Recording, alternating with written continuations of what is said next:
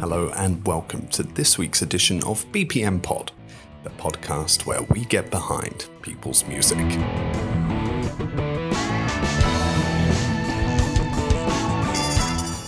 I hope you're doing well. Thank you very much for taking the time to listen to this week's edition of BPM Pod, and I won't keep you too long this time, and I'll just jump straight into what we've got. Chris Weinhardt, he and I had a lovely conversation that went over many hours a few weeks back before the whole lockdown thing came into effect. And it was just too much to put into one big episode. Maybe I will in a little while. But until now, I've broken it up into four parts. And this time, we're on part two of the series. In part one, we talked about stage presence and the importance of having fun on stage, and we talked about the usage of backing tracks in music and if they're sort of relevant or allowed, if that makes sense. And in this part, we're talking about the truths that we wish non musicians would know, things they'd understand, and our first musical inspirations. So here's part two of the episode with Chris Weinhardt. What are some things that you wish non musicians would know? And mine, you've just reminded me of then, is about the sort of rehearsal of a performance.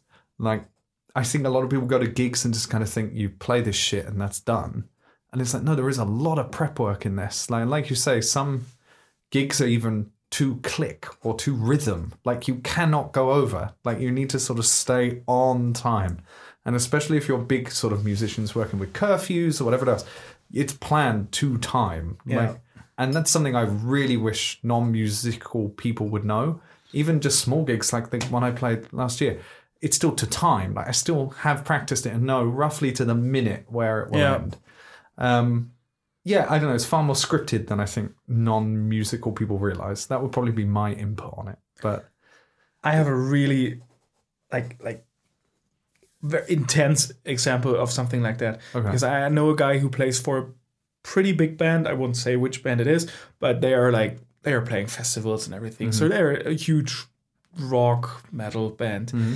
and they have everything on backing track mm. in case something goes out. Yeah, when when there's this when uh, I don't know when the string breaks on a guitar, like the sound guy immediately immediately knows which fader to put up, so the whole show can be going. wow. Every everything everything every single instrument is on a backing track, running simultaneously, Holy shit. and it doesn't matter if it's if it's a tom, if it's a bass drum, if it's a guitar, if it's the singer's voice, whatever. If he coughs, uh, backing track goes up immediately. Every every um like every between the songs when the guys the, singers uh, telling something oh, I don't know the next song is called this and this and this the backing track is still running. There's a click timed to announcements and everything. But that's choreographed to an That's extreme. That's, I mean, that's an extreme, of course. Yeah, yeah. And I know that the guy who plays for them, he in the first show he messed something up.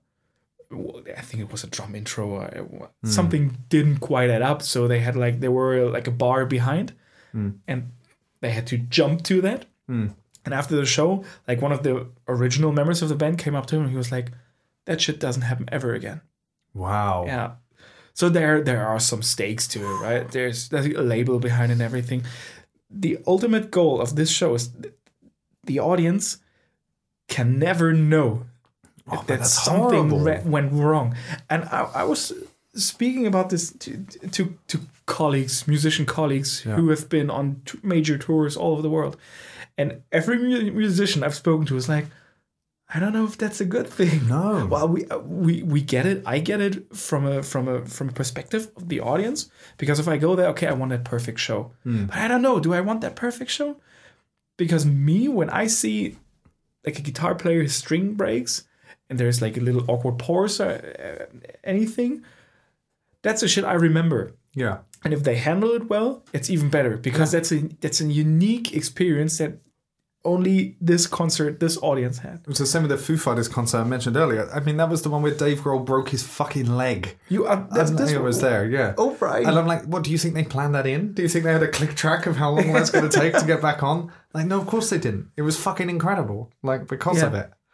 I don't know. I, I think that level, I think, yeah, there is more level of rehearsal and choreography than people realize. There really is. Even if you're doing a 10 minute set or a proper sort of gig, you still have practiced and you know roughly how long you can take and how long things will sort of be. But I think to that level is a bit excessive. it's extreme, right? Like, and it's just like, what's the point anymore? And that's probably my other thing I would like to tell non musicians. Musicians on stage make a fuck ton of mistakes, like constantly. Like, and I can't even count how many bum notes I must have played. Like, even in one song, like there'll be loads, or my timing will be slightly off of lyrics, or even you forget lyrics. I've even been to some really famous musicians who just have to you can tell like well most people won't notice i guess but they repeat the same refrain or something because you're like oh they forgot the lyrics like that's why like they did it this happens all the time like and i kind of think it adds to a performance rather than It takes makes it relatable. yeah Because that's not a fucking robot on stage, just Yeah. a human being. yeah Sometimes you forget a freaking lyric or a note. And what would you like non-musician people to understand about you or musicians generally is there anything you've really wanted to bash people's heads together and be like look just get this I've experienced multiple times that people shit on autotune without knowing what it actually does. yeah and I and I and I get that autotune. That some people say that autotune ruined music as we know it. Of course, it, it i mean it's doesn't never add to a natural performance in any no, way. but it's never as true as those statements make out is it? right. It's extreme cases again. Yeah. But I've had. A, I knew a guy and he was like, "Man, they add autotune to every voice," and I was like, "Do you actually know what autotune does?" yeah because well the name says what it does Yeah. as long as you're capable of speaking a little bit of english. And he, he was like it makes the voice sound better. Uh, what does that mean? Well, how, how does it make the voice sound better? Well it, it sounds more professional.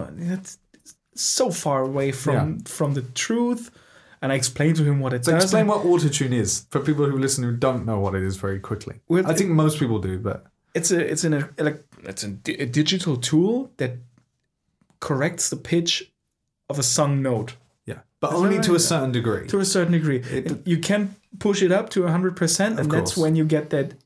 Uh, what's its name? Uh, her name, Cher. Share, believe the song. Do you believe in You're right. When it sounds and it too much. Yeah. What's, what's that rapper's name? T T T Pain? T Pain. Oh, I don't. He's one of those rappers who, who uses this extensively. And then it does sound like a And robot. and then, it, that, but then it is again. It doesn't. It, it's more of an effect, like an actual effect. yeah.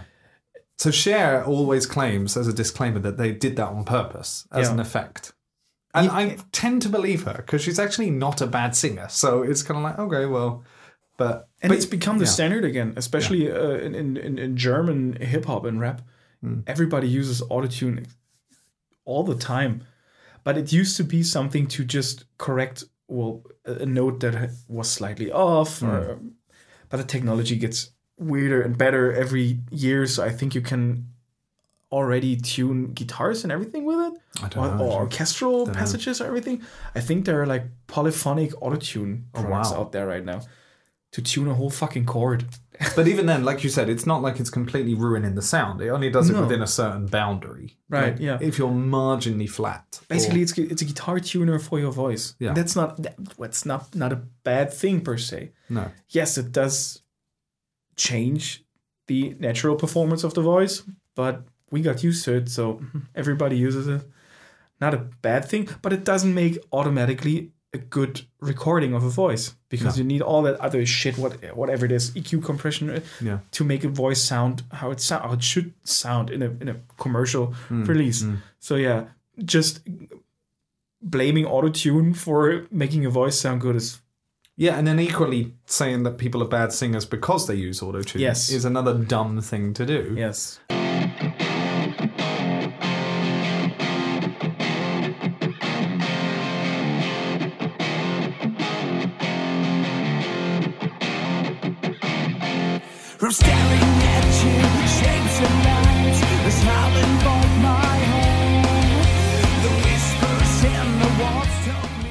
Were speaking about like music earlier and tracks we love and things we love, and then we even mentioned some of the influences we have um, just a bit earlier in our conversation.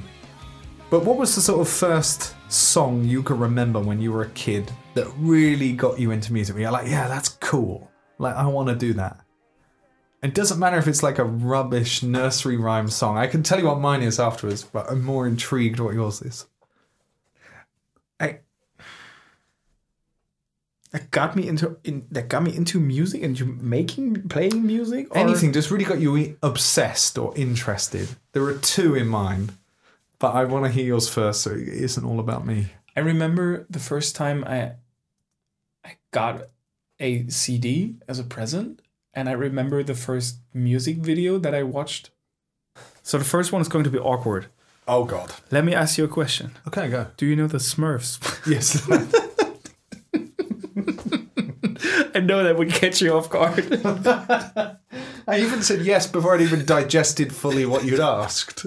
Do Just- you, did you know that the Smurfs uh, used to well not produce, but they, that they had albums? Yeah, I knew they made albums and stuff. Yeah, yeah. That's that. We're going to talk later about our albums still relevant, but the Smurfs albums are things I wish weren't relevant. I, well, they were to me, okay.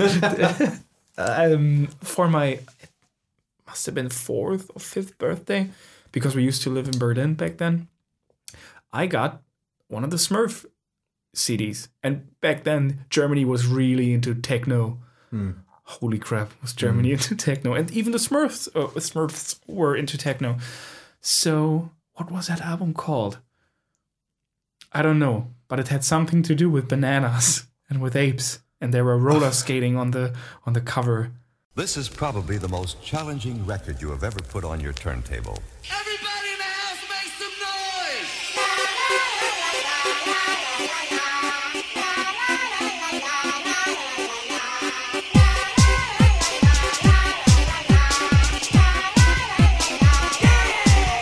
Okay, so I'm going to quickly go, uh, quick digression while you're searching for this.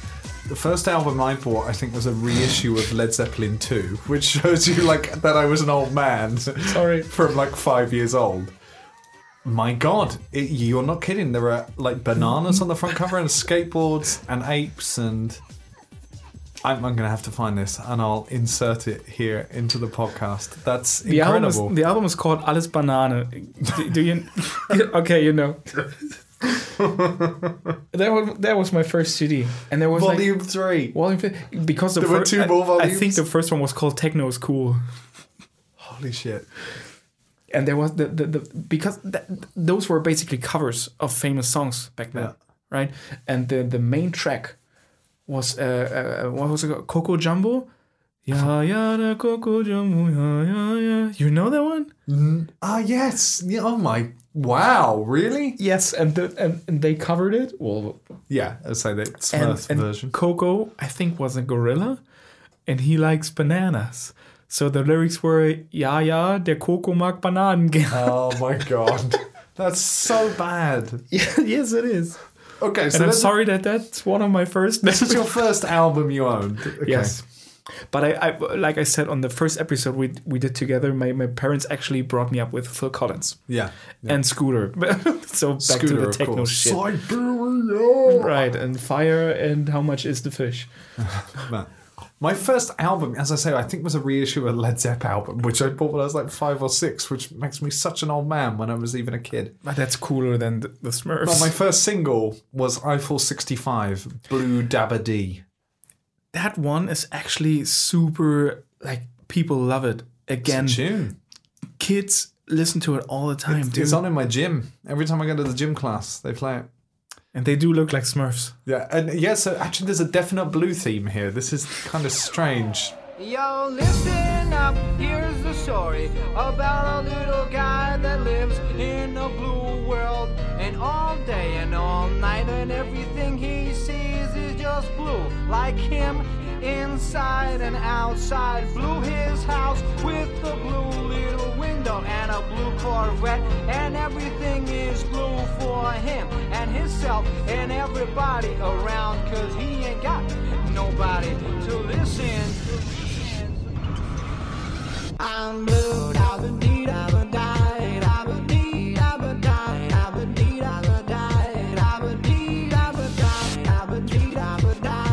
was the first song that got you into guitar then? That was a guitar. Um, that was System of a Down's live performance of Psycho Okay, well that's pretty solid. on Big Day Out because I, I wanted to be a drummer, and my parents were like, "No, you can't play the drums in a one family household Yeah, because well, that's loud." And I was, "Mm, okay, well, I don't know. And then YouTube just started, and I was I was a System of a Down fan, and I saw this live performance, and Daron, the guitar player, like he was spinning and playing a solo that wasn't on the album. And I was like, holy crap, I don't know what he does, but I l- love this and I want to do this. So that was the record that, uh, well, the, the, the song, the performance that made me play guitar. And what was the one in between? My first CD? Oh, right, the first music video that influenced me. yes, go for it. And that's another, com- that's another so I can answer two of these questions with one answer, and I'll tell you that in a minute. But go on. the first music video, and I've listened to it yesterday, yesterday evening, was Eminem, Eminem Without Me. Mm, mm. But that is a great video, That's amazing. The song It's also a fantastic cool. song. Yes, it is. And I actually end up singing that around the house more, like really often, actually. N- Normally because um, there's just certain lines in it that I'll say to my wife, and she just knows that that's the song. You know how old that song is? It's at 2002. Yes, it's 18 fucking years old. Like, Oh, maybe three. I don't know. At 2000. oh, okay, we'll have to check that. But th- yeah, uh, my guess would be 2002. But that I don't know if that's accurate. Um, but that's a good song. Yes. music video to be influenced by. And I have very fond memories of, of, of that time with my- with my best friend from school back then, from primary school, watching, oh, I don't know, MTV or Viva or whatever it was.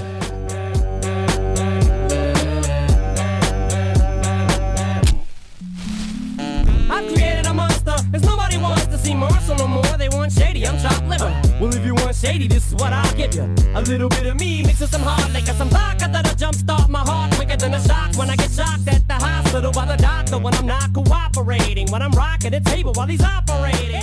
Um, the first music video that really made an impact on me was again Queen. Breakthru was the song. We'll watch it later. Yeah. It involves Queen on top of a steam train breaking through tunnels. That's it. That sounds amazing. It's it's incredible. It's one of the best music videos I've ever seen. I mean, it's awful, but and they've double sped the video, so it makes it look like they're going at like Yeah. hundred miles an hour, but actually they're doing like fifteen mile an hour, and they've just upped the speed. Yeah. so everything's kind of Oh, they jittery had to and weird. perform to a halftime song. No, I don't think they did. At some points, it's just jittery and lots of cuts, so you oh, don't really notice. right. But that was the video that really got me into things. I just had this, uh, loved this idea of this train smashing through all of these brick walls and stuff. cool. It was kind of cool. And my granddad had the whole VHS tape of all of Queen's greatest hits, but their music videos. Hmm. And I watched that to death. Like I think I watched it so much the tape actually went transparent. like I really watched it so much. Cool. That's the first one I remember. And then the song that first got me into music, it's such a bad song, was The Final Countdown by Europe. That's a cool song. I mean, it is, but at the same time, it's Have you heard that one cover of that song? by. Worst band ever. No, but we will I'm do that. I'm going to show. This And I will play it the most now. amazing.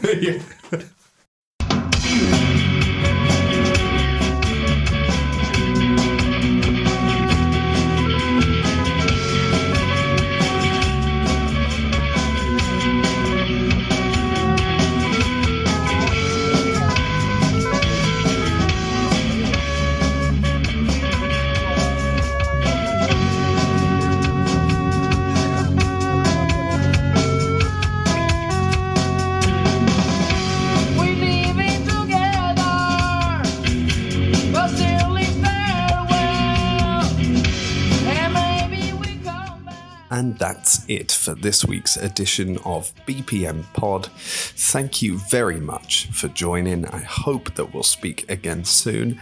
If you do want to get in touch with the podcast, you can do so by going at BPM Pod on Instagram or Facebook, or go to bpmpod.com where you can listen to all of the episodes so far, uh, read some musical reviews, and look at lots of other stuff on there and I've sort of written about music and cool new music that's out, cool gear that I like, cool bands that I like, and uh, other things like that. Until next time, stay safe, everybody. Look after each other and stay lucky. And uh, have a great day, whatever it is you're doing. And I'll speak to you soon.